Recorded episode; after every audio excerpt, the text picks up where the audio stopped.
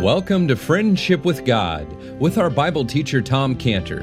Today's message and previous messages can be listened to or downloaded for free at friendshipwithgod.org. Friendshipwithgod.org. You can also obtain free resources from Tom Cantor and view our online bookstore at friendshipwithgod.org or call us at 800 247 3051. 800 247 3051. Tom Cantor also has a daily devotional verse that comes out each day by email and on Facebook. To receive this small daily devotional verse that Tom Cantor puts out, you can sign up at friendshipwithgod.org, friendshipwithgod.org, or find Tom Cantor on Facebook by searching for Tom Cantor and Friendship with God. Now, here is our Bible teacher, Tom Cantor.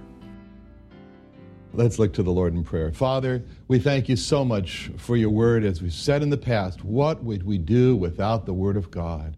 Where would our light come from, Lord? Where would our comfort come from? Where would our joy come from? And so this morning, Lord, as we open and study your word, we treasure it and value it and ask you, Lord Jesus, to reveal yourself to us in your word. In Jesus' name, amen. Okay, Genesis chapter 22, and we'll start here in verse 7. And Isaac spake unto Abraham his father and said, My father. And he said, Here am I, my son. And he said, Behold the fire and the wood, but where's the lamb for a burnt offering? And Abraham said, My son, God will provide himself a lamb for a burnt offering. So they went both of them together. And they came to the place which God had told him of, and Abraham built an altar there, and laid the wood in order, and bound Isaac his son, and laid him on the altar upon the wood. And Abraham stretched forth his hand, and took the knife to slay his son. And the angel of the Lord called unto him out of heaven and said, Abraham, Abraham. And he said, Here am I. And he said, Lay not thine hand upon the lad, neither do thou anything unto him. For now I know that thou fearest God, seeing that thou hast not withheld thy son, thine only son, from me. And Abraham lifted up his eyes and looked, and behold, behind him a ram caught in a thicket by his horns.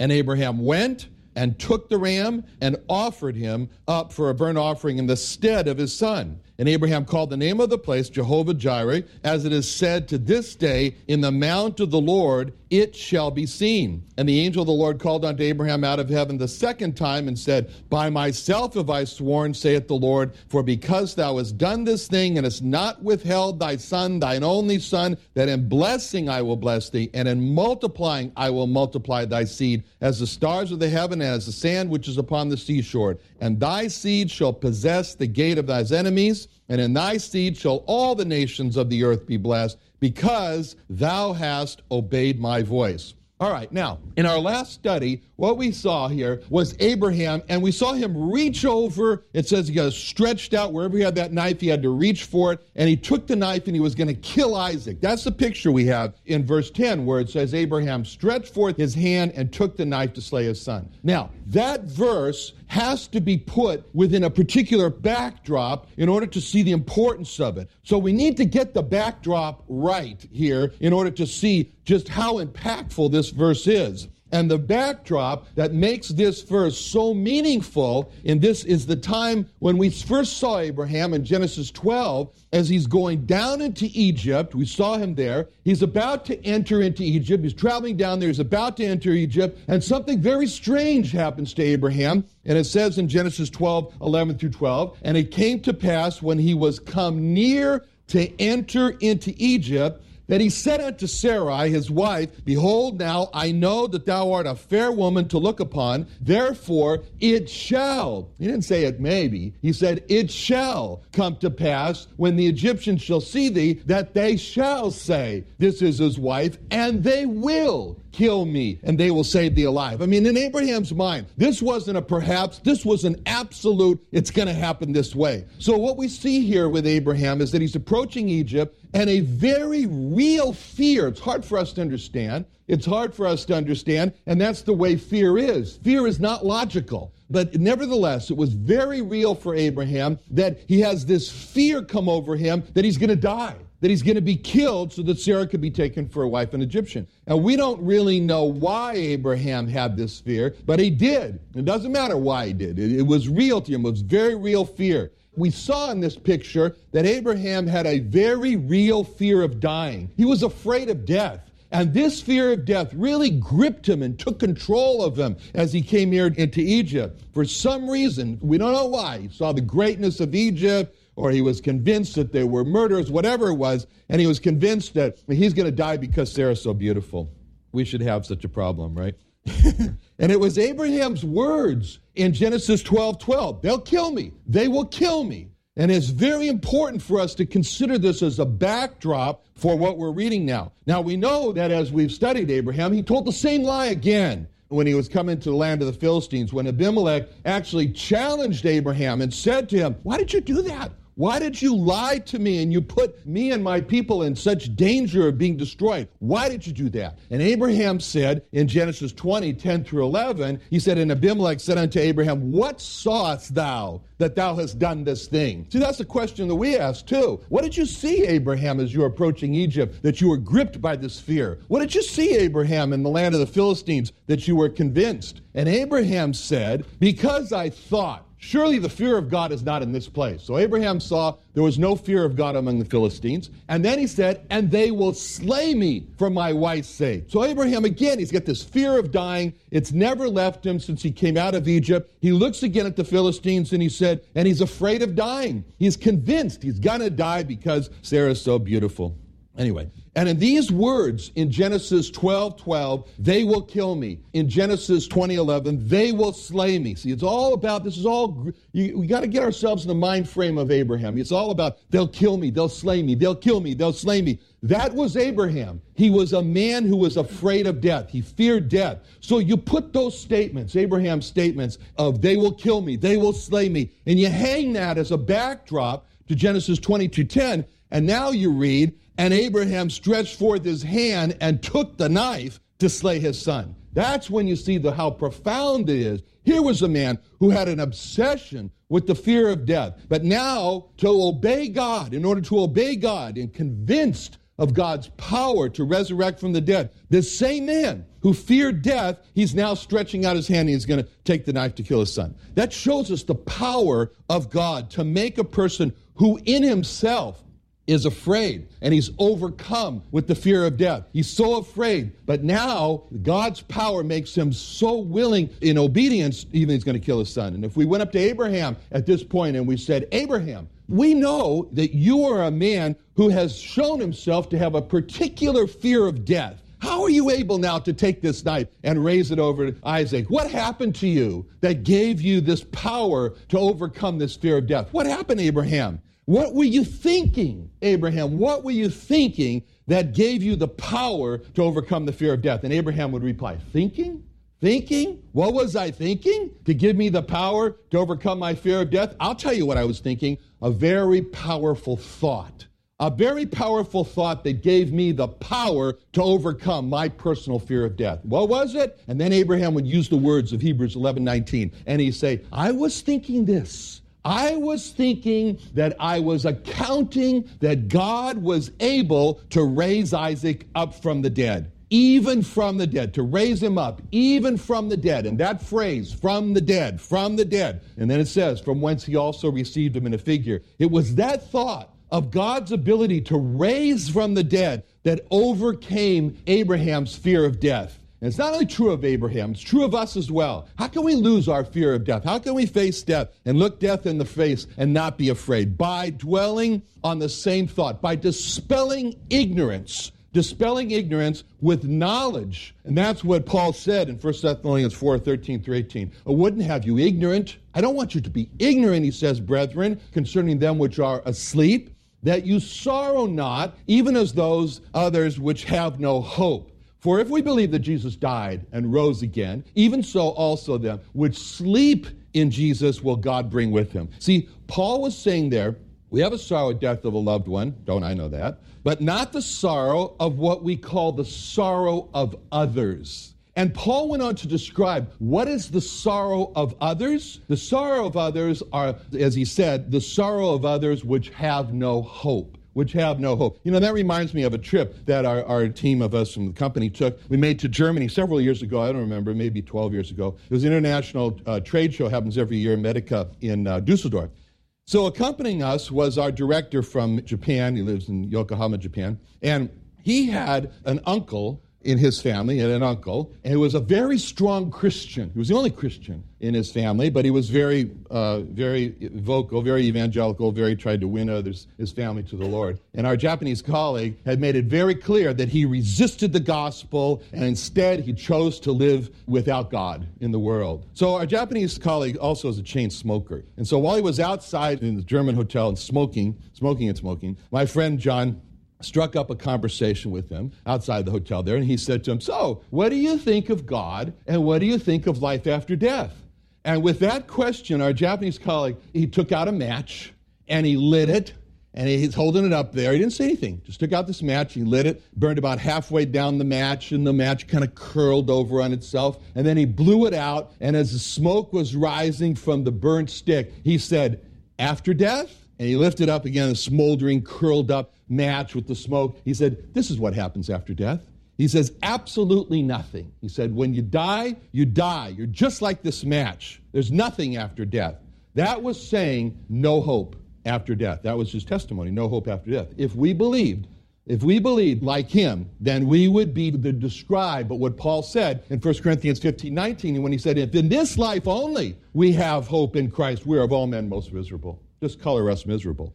And Abraham did not have hope in Jehovah Jesus in this life only. And we do not have hope in Christ in this life only, as it says in Proverbs 14:32. The wicked is driven away in his wickedness, but the righteous have hope in his death. Abraham looked at this impending death of Isaac and he said, Isaac, like me, has been clothed in the righteousness, as we talked about, where it said that God clothed him, wove into him, imputed unto him righteousness when he believed God. He says he, he, had the, he was clothed in the righteousness of Jehovah Jesus, and so Isaac has hope in his death. My brother Jim McDonald called me last night and comforted me about Cheryl's leaving this world last Wednesday, and Jim said, That's got to be the most difficult thing you have gone through in life. And so I said to him, That is not the most difficult thing I've gone through in my life. What was more difficult for me to go through in my life was my prior life without the Lord Jesus Christ. As Paul described, this was difficult in Ephesians 2:12,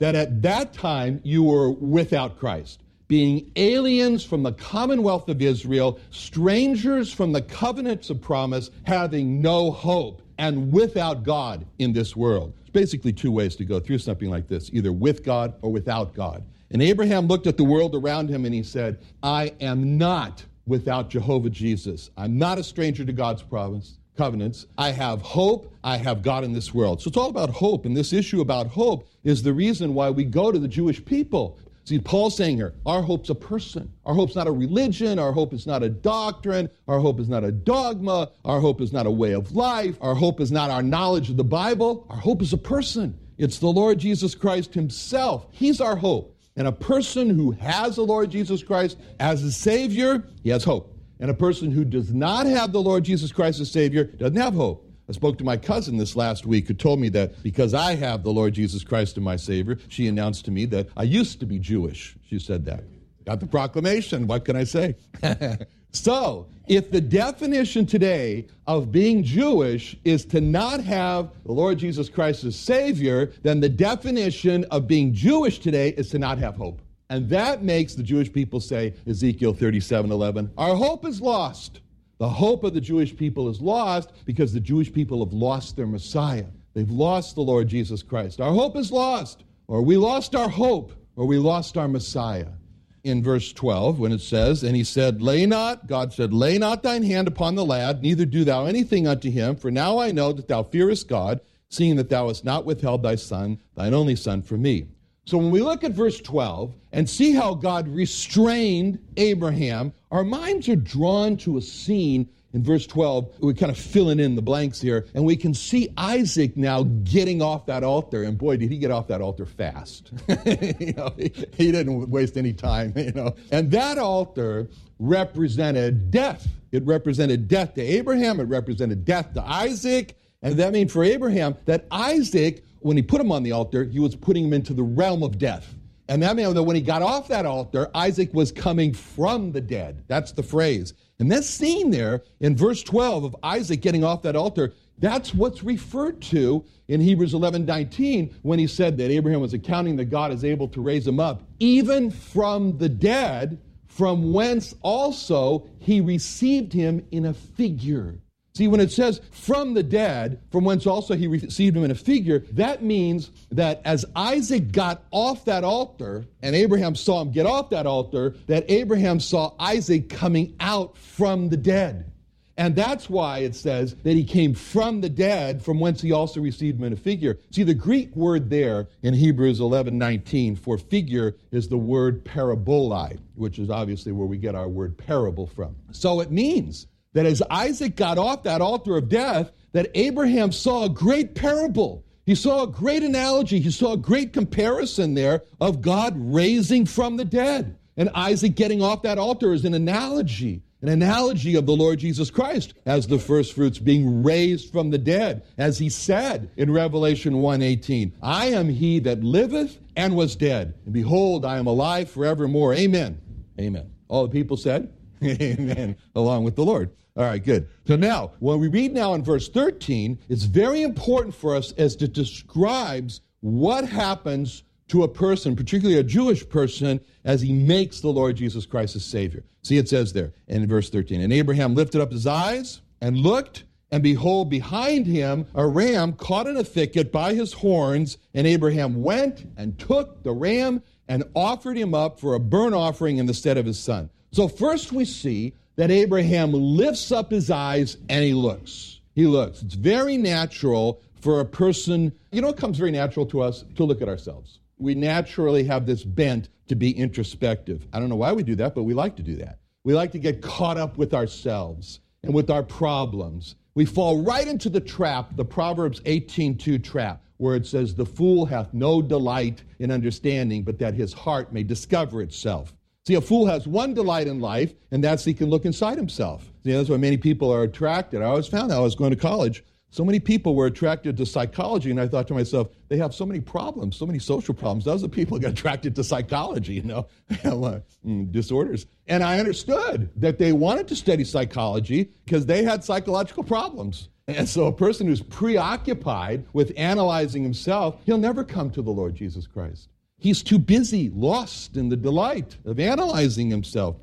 So when it says in verse 13 that Abraham lifted up his eyes and looked, we understand the symbolism behind the importance of looking away from himself. And he looks away from himself. He looks away from all problems himself. He looks there. And then it says in verse 13, so in verse 13, where does it say that the ram was in relation to Abraham? That's a question. Behind him, right? Good. Behind him.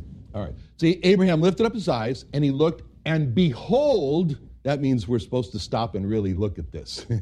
behold, behind him, a ram caught in a thicket by his horns. The ram was not in front of him, which would be maybe symbolic of Abraham progressing to the ram. The ram was not on the side of Abraham, which may have been like a symbolic of a co whatever. The ram was behind Abraham, which is symbolic of Abraham having his back to the ram.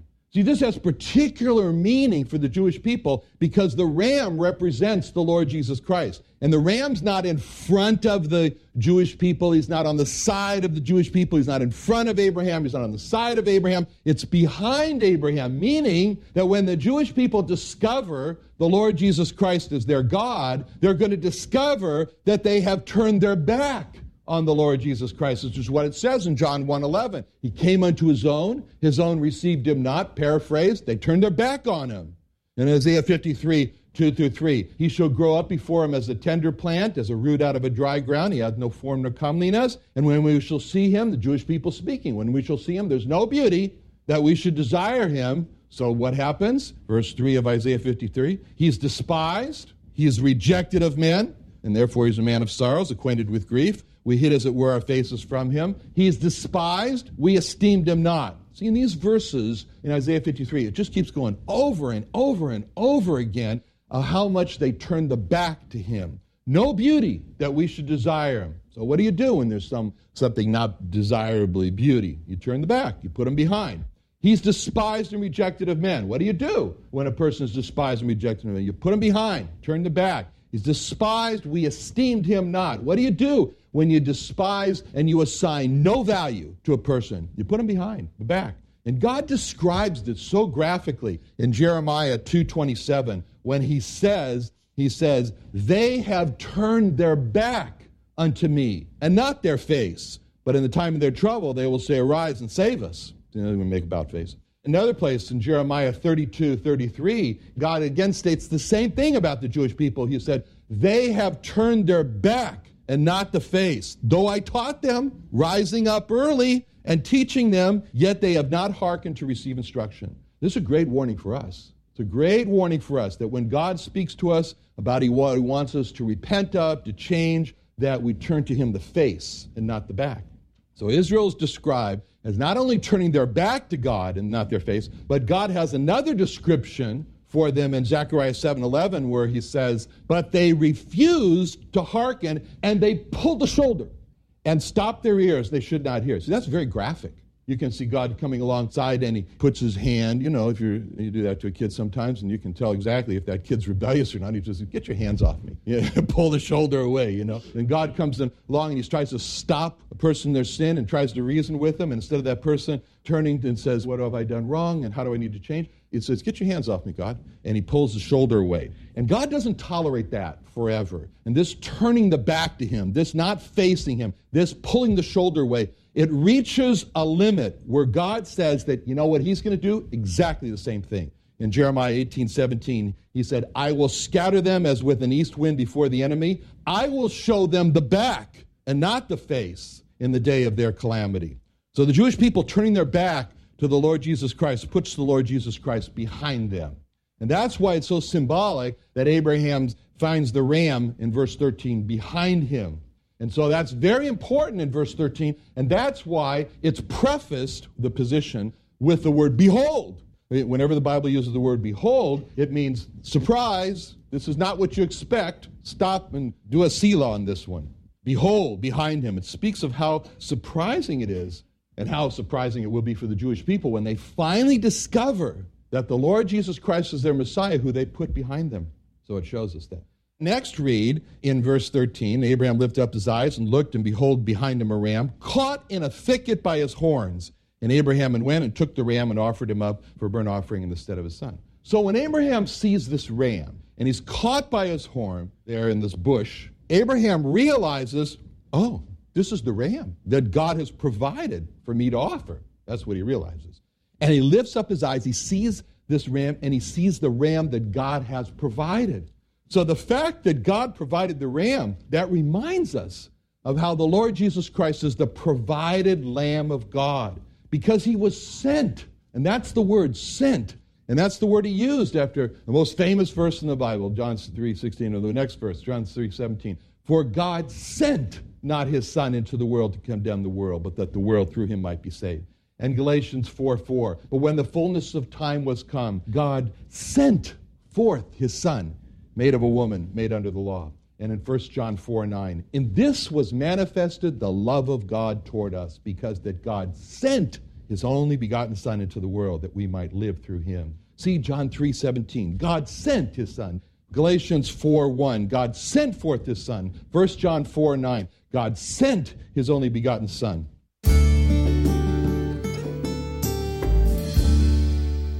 Another wonderful day studying the Bible with our Bible teacher Tom Cantor here on Friendship with God.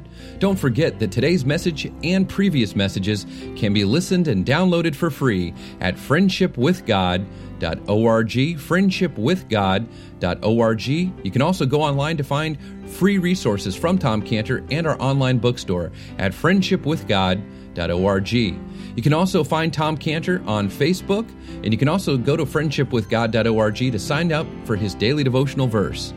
Now, Tom Cantor is also the founder of Israel Restoration Ministries. You can visit that website at israelrestoration.org. Or you can write Tom Cantor at P.O. Box 711 330, P.O. Box 711 330, Santee, California. That's S A N T E E, Santee, California 92071. Or you can email Tom Cantor at friendshipwithgod.org. Tom Cantor at friendshipwithgod.org. Or for more information about Tom Cantor and Friendship with God and Israel Restoration Ministries, call us at 800 247 3051.